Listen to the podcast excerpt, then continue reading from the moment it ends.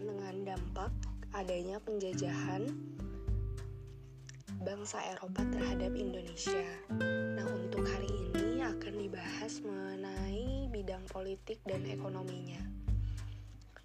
E, berbagai pengaruh terjadi akibat penjajahan yang dilakukan oleh bangsa Eropa, terutama Portugis dan juga kolonial Belanda.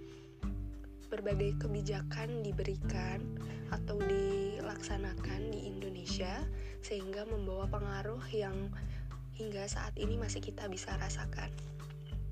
Monopoli, intervensi, ekspansi, dan lain sebagainya merupakan salah satu contoh kebijakan-kebijakan atau hal-hal yang sering dilakukan oleh pemerintah, terutama pemerintahan kolonial Belanda.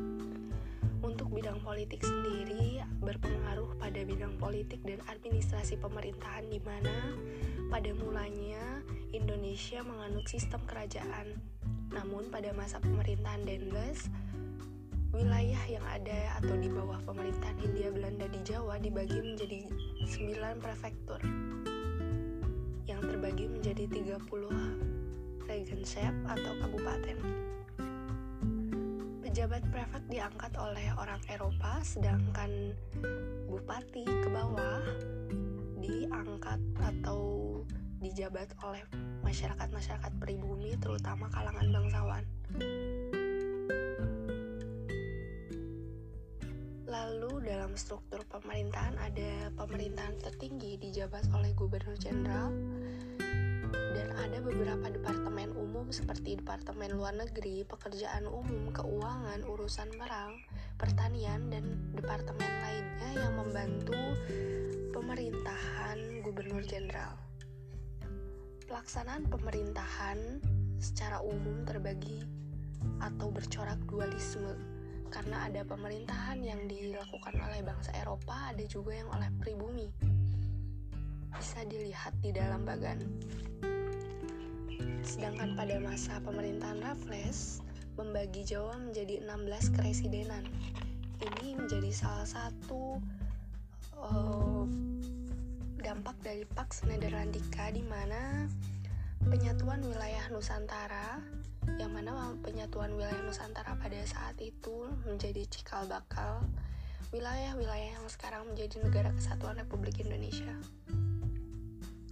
Untuk bidang ekonomi sendiri, perubahan tanah yang awalnya milik raja menjadi milik tanah pemerintahan kolonial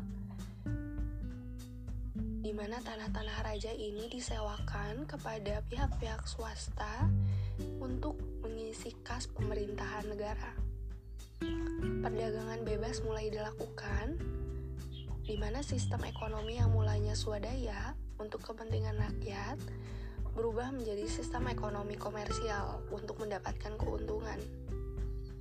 Selain itu, pembangunan jalan raya pos yang menghubungkan antara Anyer sampai Penarukan Selain untuk menahan serangan Inggris dan pemberontakan-pemberontakan di Jawa, juga dampak positifnya yaitu uh, warga sekitar jalan dari Anyer sampai Panarukan mulai ramai dikunjungi sehingga perdagangan pun semakin maju seperti Namun konsekuensinya ribuan nyawa terenggut dari kerja rodi yang dilaksanakan dalam membangun jalan raya pos itu. Selain itu, untuk pertama kalinya era perbankan modern masuk ke Hindia Belanda ditandai dengan pada tanggal 24 Januari 1828 didirikan The, Javanese Bank. Lalu muncul pula kota-kota baru yang ditandai dengan jaringan transportasi berupa rel kereta api di mana 1840 dibangun rel kereta api dari Surabaya, Solo, Yogyakarta hingga Priangan. Lalu 1895 dari Semarang ke Cirebon. Lalu juga di sekitar Pulau Sumatera dibangun juga beberapa rel jalur kereta api yang berfungsi untuk mengangkut berbagai macam hasil perkebunan